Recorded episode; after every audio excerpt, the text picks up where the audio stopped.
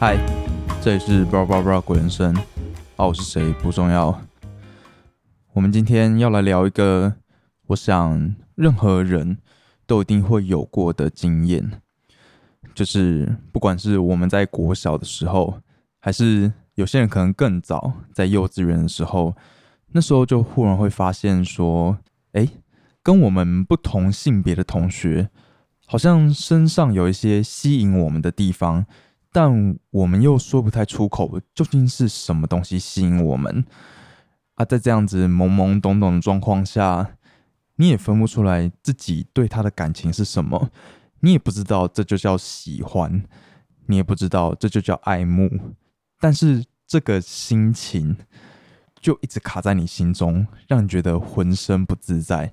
然后你就会做出一些你现在回想起来会很想要回到那个时候痛扁自己一顿，告诉自己不要这样做的一些行为。其实就是我们在小时候的时候，我们都会对我们喜欢的对象过于苛刻嘛。那可能我现在这样讲，你可能没办法马上想到说，哈，为什么我们小时候要对我们喜欢的人苛刻呢？那我想这边我先举一个我在我国小时候的例子。大家还记得我们在读书的时候会有一个干部叫做风纪股长吗？其实我现在回想起来，我也不知道这个职位到底是来干嘛的。风纪股长的用处就是在大家中午睡觉的时候，你要负责在台上管理秩序嘛。但是你不觉得很奇怪吗？中午要午休这件事，就是既然学校都强迫小朋友们要做这件事了，就代表说学校认为睡午觉是很重要的嘛，但你居然还要从这些小朋友里面选出一个风纪股长，让他在中午的时候不能睡觉，必须站在讲台上面管理台下的小朋友们。你不觉得这样子对风纪股长来说很不公平吗？但是这是我们事后回想嘛。但我们在当下的时候，我身为风纪股长，我是觉得很骄傲的，毕竟平常都是老师在管同学们，只有在中午的时候，你居然可以扮演老师的角色，站在台上管理台下的小朋友们，这种优越感确实是会蛮吸引身为小学生的我。那当时的情况就是这样子，我在班上有一个我喜欢的人，其实我想我那时候还不清楚这个感觉是喜欢，就只是觉得心里闷闷的，好像每次在上学的路上都会期待着可以遇到对方。以前还不知道这种感觉就叫喜欢，我想就算知道了，也不知道要怎么处理这样子的感觉。所以当时我对于我这个喜欢的对象会做出的行为，就是我会故意找他麻烦，这样好像对方就能够透过这个方式来记住我。所以我中午的时候在台上登记那一些没有乖乖睡觉的小朋友们，我就会特别去注意我喜欢的这个对象，所以他常常会出现在我登记在黑板上的名单。也因为这样子，他其实私底下跟朋友们讲说我这样子的行为很讨厌。那当然嘛，我们现在回想起就会觉得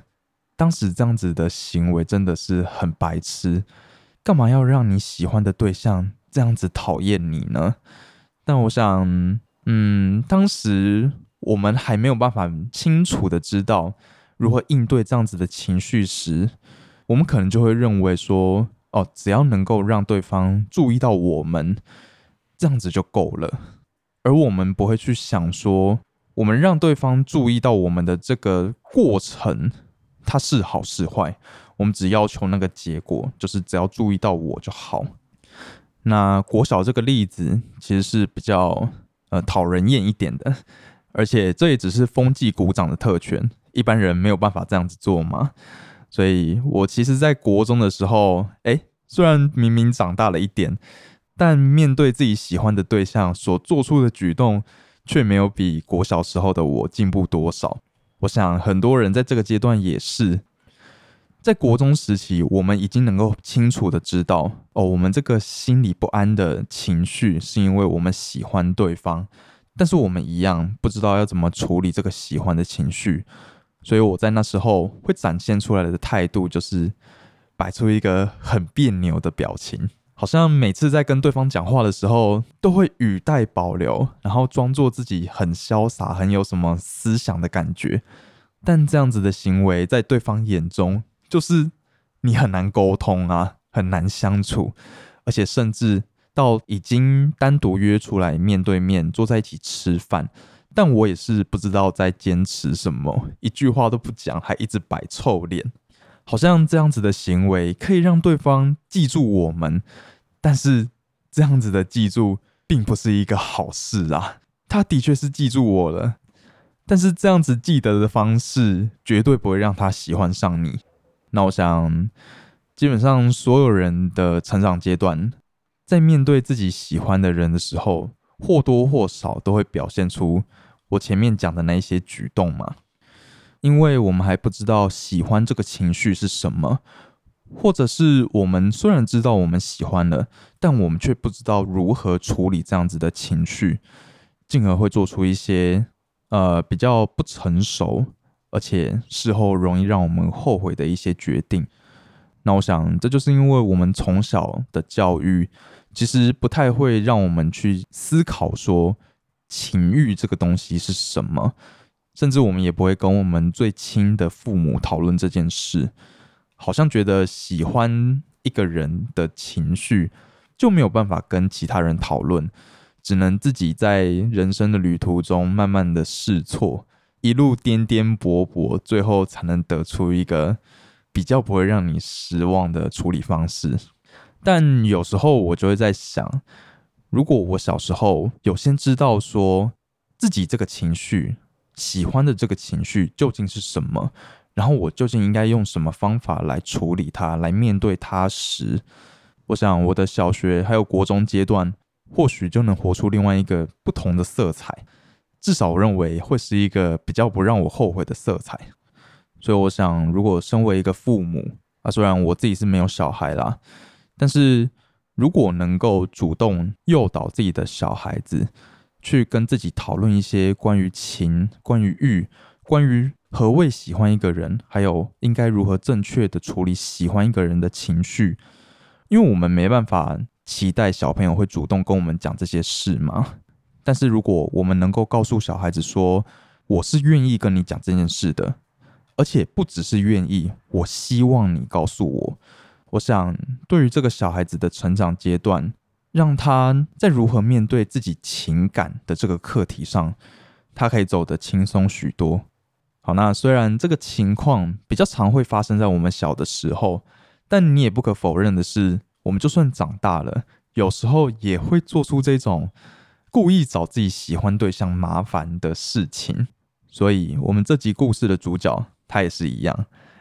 他明明是一位大人了，却还是做出像我们国中、国小那样子会故意找自己喜欢对象麻烦的举动。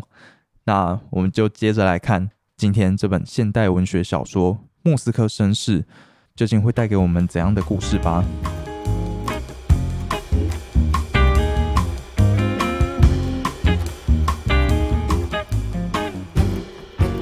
好，那这本小说的主角叫做伯爵嘛，他因为写了一首诗触犯了苏联当局，所以就被下令要拘禁在大都会饭店里面。那今天是一个很特别的日子，今天是他被拘禁在大都会饭店的1周年。而在这个特别的日子里，他特地邀了米哈伊尔一起来跟他庆祝。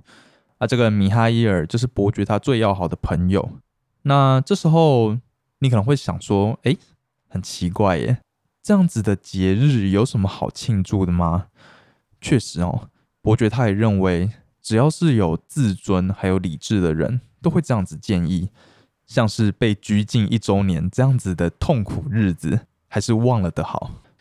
但我其实不是这样觉得，因为纪念日并不一定是要只记得美好的事情嘛，像是228纪念日嘛，大家都知道这一天对台湾人来说绝对是痛苦的一天，但是为什么还要把这天设作纪念日呢？所以这就告诉我们，纪念的这个动作它并没有绝对的好，它是一个处在中立状况的一个动作，它可以去纪念好的，也可以去纪念坏的，但重点是他是要让这件事情被大家好好的记住。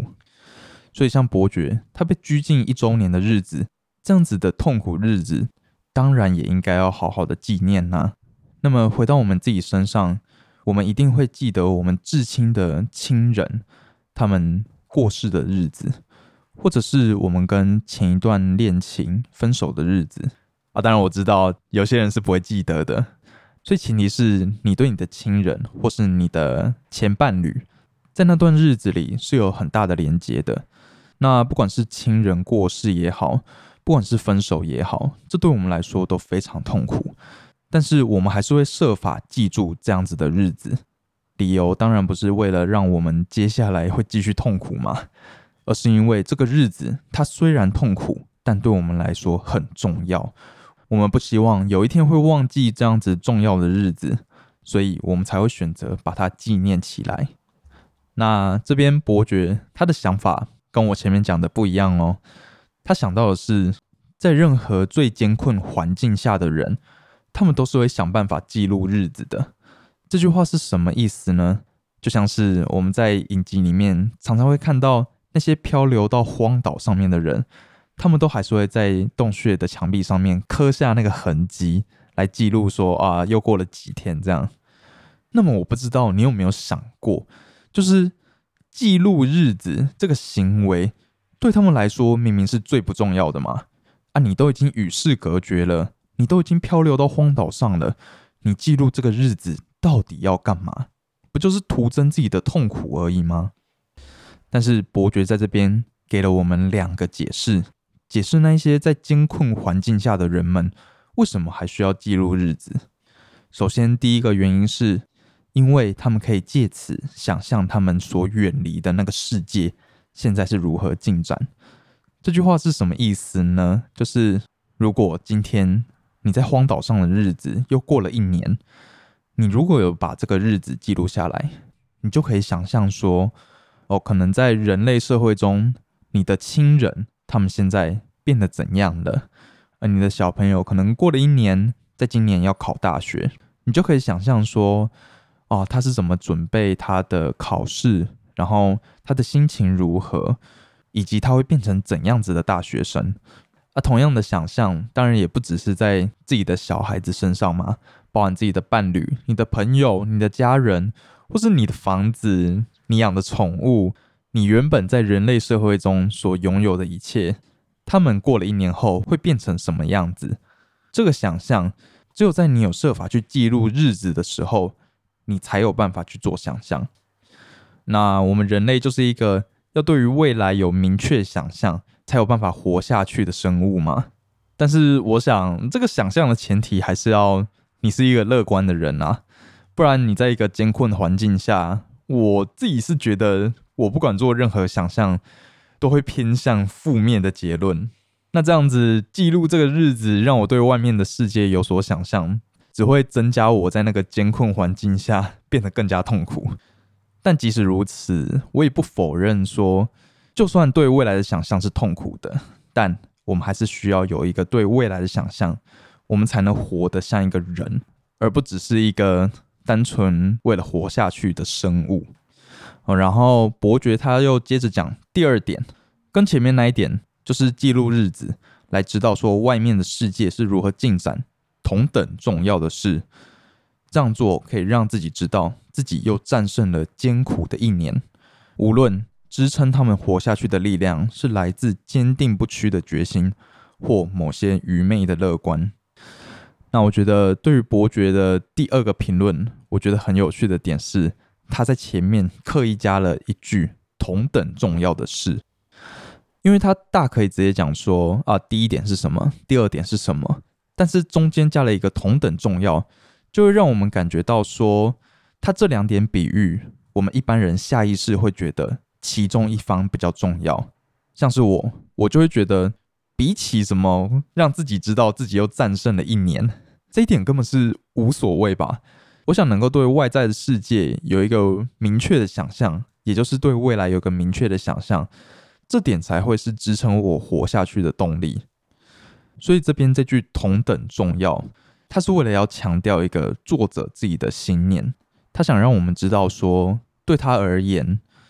知道自己又战胜了一个艰苦的一年，这件事情跟对于未来的想象是一样重要的。那他后面讲说，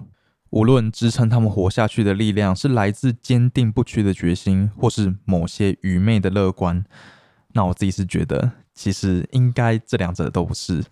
啊，至少对我来说都不是啦。如果要让我能够战胜一个艰苦的一年，我想能够支撑我继续做下去的原因，就是我会有一个不甘心的情绪吧。我不甘心这件事就这样子结束，我不甘心我居然没办法战胜这个艰苦的一年。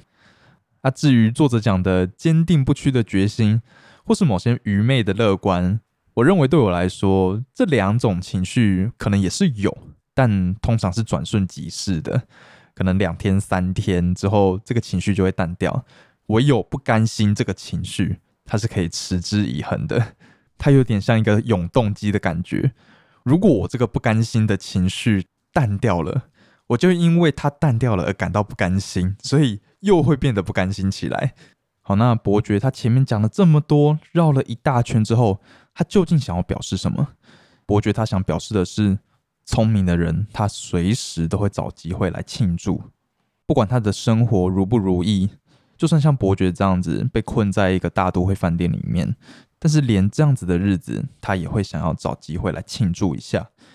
那我自己是非常赞赏这样子的生活态度的，而且我想，如果你觉得要找一个机会来庆祝实在是很麻烦的话，你也可以想啊，像伯爵他这句话的意思是说，聪明的人会随时找机会庆祝。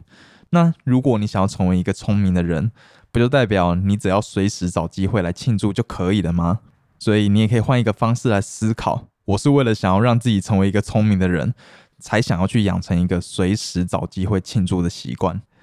我想这刚好应用到我前面讲到的不甘心吧，因为我不甘心没办法成为一个聪明的人，所以我就会要求自己要随时找机会来庆祝一下。当它变成一种习惯了之后，我想我们的生活也能够变得更加有乐趣，而且同时我们也能够成为一个聪明的人。那么在这样子特别的日子，伯爵他就穿上了他最漂亮的一件晚宴西装，并且下楼，而且他这边还强调说，这件西装是巴黎定制的。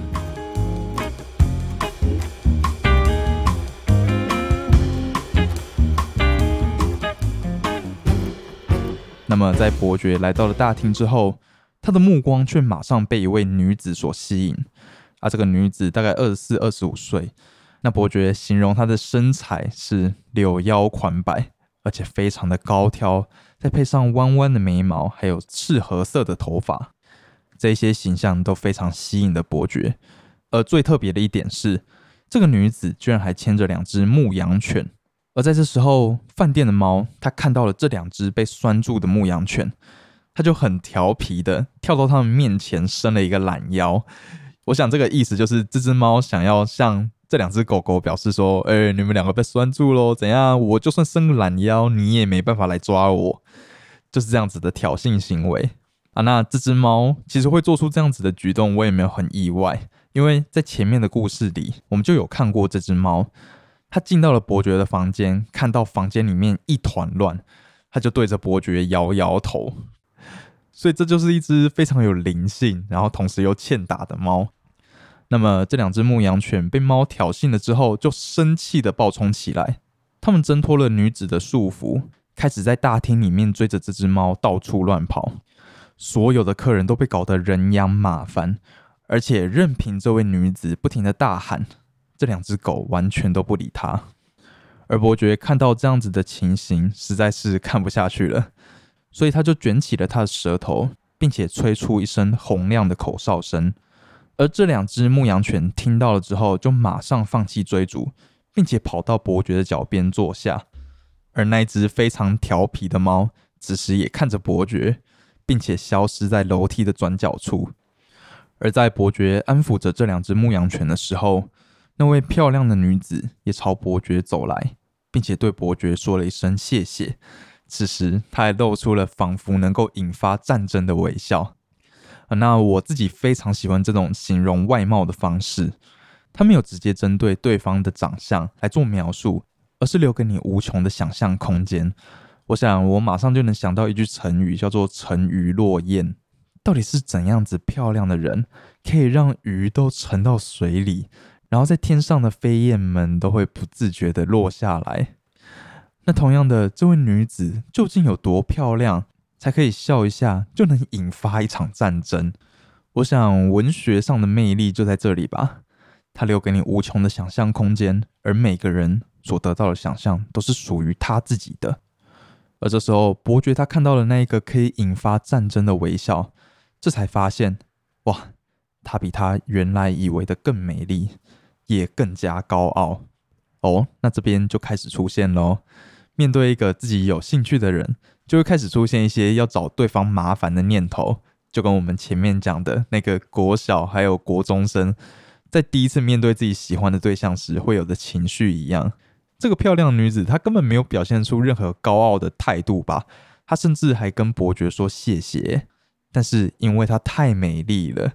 让伯爵不由得觉得她应该要更加的高傲才对，不然这世界上怎么可以有这么完美的人？那我想这个困扰对于长相俊美的人来说一定是不可避免的。我们总是会觉得一个漂亮女生她就是可能会没有工作能力啦，只会是个花瓶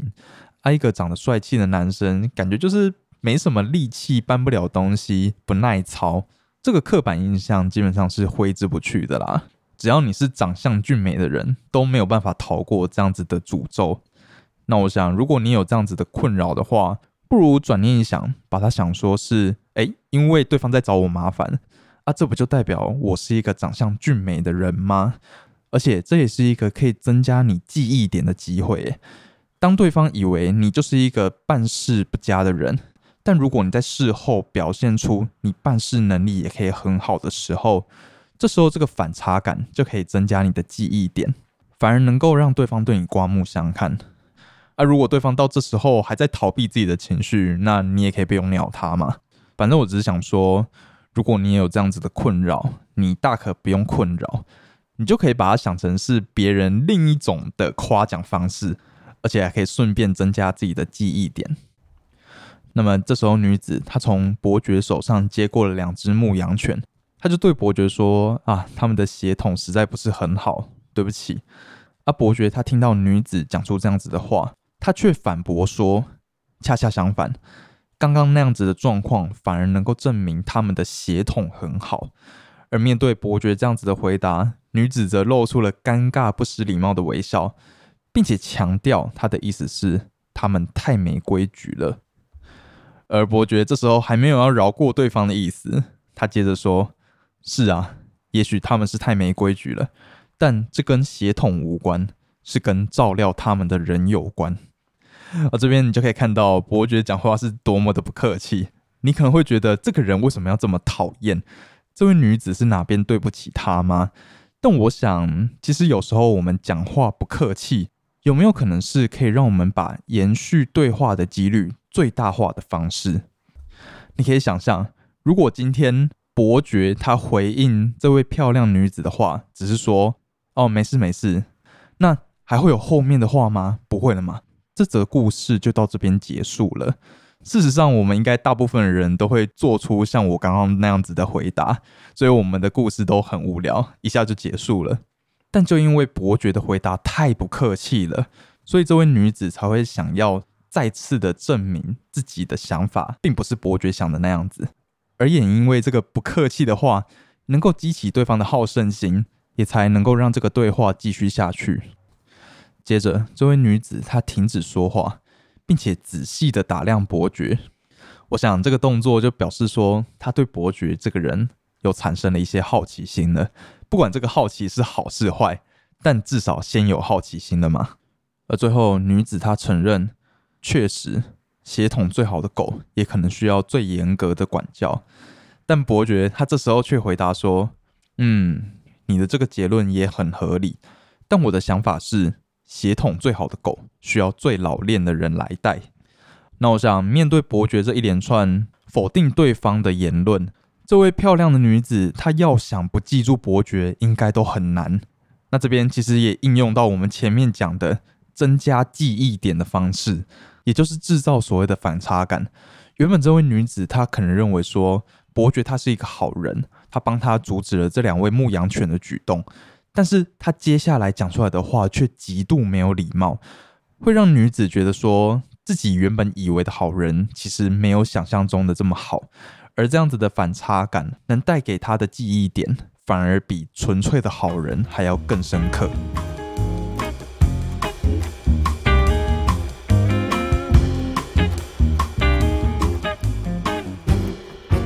那么他们的对话就这样结束了，之后时间快转到伯爵，他这时候在酒吧等着米哈伊尔，也就是他的老朋友，因为他们要一起庆祝伯爵被拘禁1周年的这个日子嘛。而此时伯爵却发现刚刚那位美女竟然坐在他的对面那一桌，而当他们两位四目相接的时候，其中一方马上把他的目光转回到坐在他对面的老男人身上，而另外一方则转头看向门口，而幸运的是米哈伊尔就在此时刚好出现在门口。那我们马上就可以知道，转过去看坐在他对面的老男人，这位一定是那位女子嘛，然后转头过去看门口的就是伯爵。而这边很好玩的是，他加了一句幸运的是，也就是在他们四目相接然后尴尬的转开来之后，伯爵刚好能够看到米哈伊尔出现，而也因为米哈伊尔的出现，让他别过头的这个举动显得没那么尴尬，所以作者才会说幸运的是此时米哈伊尔刚好出现在门口。很好玩哦，因为这一句幸运的是让整段话多了一股我们在小时候跟异性不小心对到眼然后转开来的那种青涩感。而伯爵他见到了米哈伊尔之后就站了起来，并且给米哈伊尔一个拥抱，然后坐到他原本坐的位置的对面，因为这样子他就可以背对着那位漂亮的女子，不会再跟他四目相接。那其实我们从前面的所有举动我们都能看得出来，伯爵他在抗拒自己一直在意对方的这个心态嘛。那这刚好可以连接到为什么我们在小时候会常常做出一些让喜欢对象反感的行为。我想除了想要透过这样子的方式来让对方注意到自己之外，还有另外一个心情应该就是像伯爵这样子吧，想要抗拒自己一直在意对方的心情，因为不想承认自己就是喜欢对方，所以才会做出这样子的举动。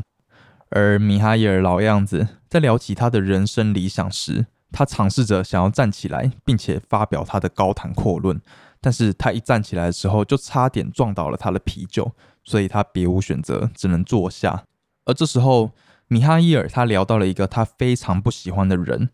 他说这个人他永远都有主见，当你已经找了一间咖啡厅坐下来，他就会一手搭在你的肩上，告诉你说他知道其他更好的地方，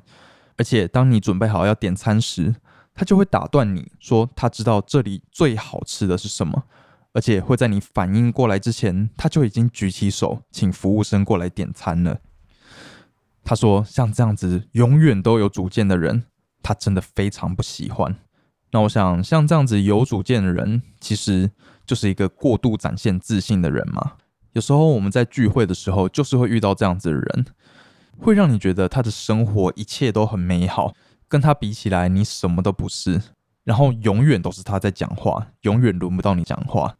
那我想我们要避免自己成为这样子的人，因为我们要知道并不是所有的人都过得那么好。那你展现出自己的自信当然是很阳光的一件事情，是很正向的一件事，但是对于一个生活可能过得没那么好的人来说，会不会变成一种负担呢？因此我认为就算你过得真的很好，但是选择不展现出自己的自信，这个行为它是一种体贴，因为你体贴在跟你讲话的人，他可能听到你的过度自信，反而会产生一些不安的情绪，所以你才会选择不展现自信。那这当然不代表我们就不应该展现出自信嘛，毕竟我们生活过得很好的确是值得开心的事，那会想要跟别人分享开心的事情本来就是理所当然的嘛。只是我觉得这种自信的分享最好还是让真正关心自己的人知道就好，像是自己至亲的亲人，或是你的伴侣，或是你真的非常要好的朋友。他们在知道你的生活过得很好时，他们在看到你的自信时，是能够真心为你感到开心，而不是让自己觉得好像跟不上你的感觉。我想只要让这些人知道说，哦，你是一个很有自信的人，这样就好。对于其他人来说，可以选择收敛自己的自信，来表现自己体贴的一面。然后这时候米哈伊尔他接着聊起了他新认识的对象，对方叫做凯特琳娜。其实我觉得还好他叫凯特琳娜，因为感觉凯特琳就是很菜奇阿米啊，但是变成凯特琳娜哦，多了这个娜字，好像整个人都变得很有气质起来。那他就讲起了他们第一次认识。那时候的状况是，米哈伊尔他正在跟他的朋友等着计程车，而此时他的朋友发现他的帽子忘在餐厅里面了，所以他就跑回去拿，留米哈伊尔一个人站在路边。但这时候一台在路边的计程车的车窗摇了下来，那你也知道的，上面的人就是凯特琳娜。凯特琳娜他就问米哈伊尔要不要一起搭，而这就是他们第一次的相遇。伯爵他边听边露出了微笑，因为他觉得这一切都说得通了。米哈伊尔这次的打扮，他的那件新外套，还有那个精心修剪的胡子，全都是因为他认识了这位凯特琳娜。那我想这边就直接点出了男生们会用心打扮的两个时期。第一个时期就是暧昧期，也就是米哈伊尔这时候，然后另外一个时期就是失恋期了。我想除了这两个时期之外，大部分男生应该就是跟打扮这两个字无缘的。伯爵他回想起以前整天足不出户的人，明明就是米哈伊尔啊，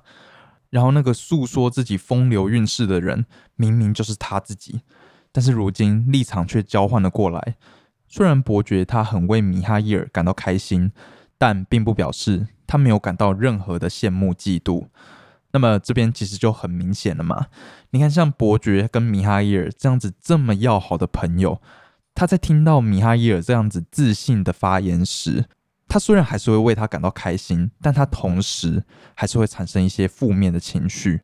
所以我想如果米哈伊尔能够体贴一点，他或许就不会讲得这么洋洋洒洒了吧。但是我们这边也可以看到说，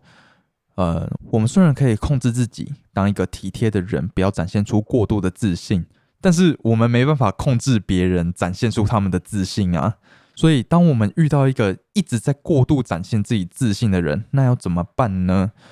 我想这时候就是要想想对方其实也有一些不好过的地方吧，想想对方其实并没有他嘴巴上讲的过得那么好，知道这件事就可以减轻我们自己的心理负担，而且事实上也确实是这样子，没有人的生活是真的能像他自己嘴巴上讲的那样子完全的这么美好。那其实我知道正面的应对方式应该是要把对方的话听进去嘛，并且从对方自信的言论中学习应该要怎样子让自己的生活也能跟对方一样变得更好。这样子虽然听起来非常正向乐观，但实际上很难做到嘛。所以我认为有时候稍微悲观一点其实不会是一件坏事，只要能够让自己的心情好过一点就好。所以比起强迫自己要能够去从对方口中那一个完美的生活学习，不如就饶过自己吧，告诉自己说对方其实也没有他自己讲的那样子真的过得那么好，那让自己心情好过一点，我想其实这样就够了。生活真的不用过得这么痛苦，放轻松一点就好。好，反正米哈伊尔跟伯爵他们聊着聊着就度过了一个非常棒的一天。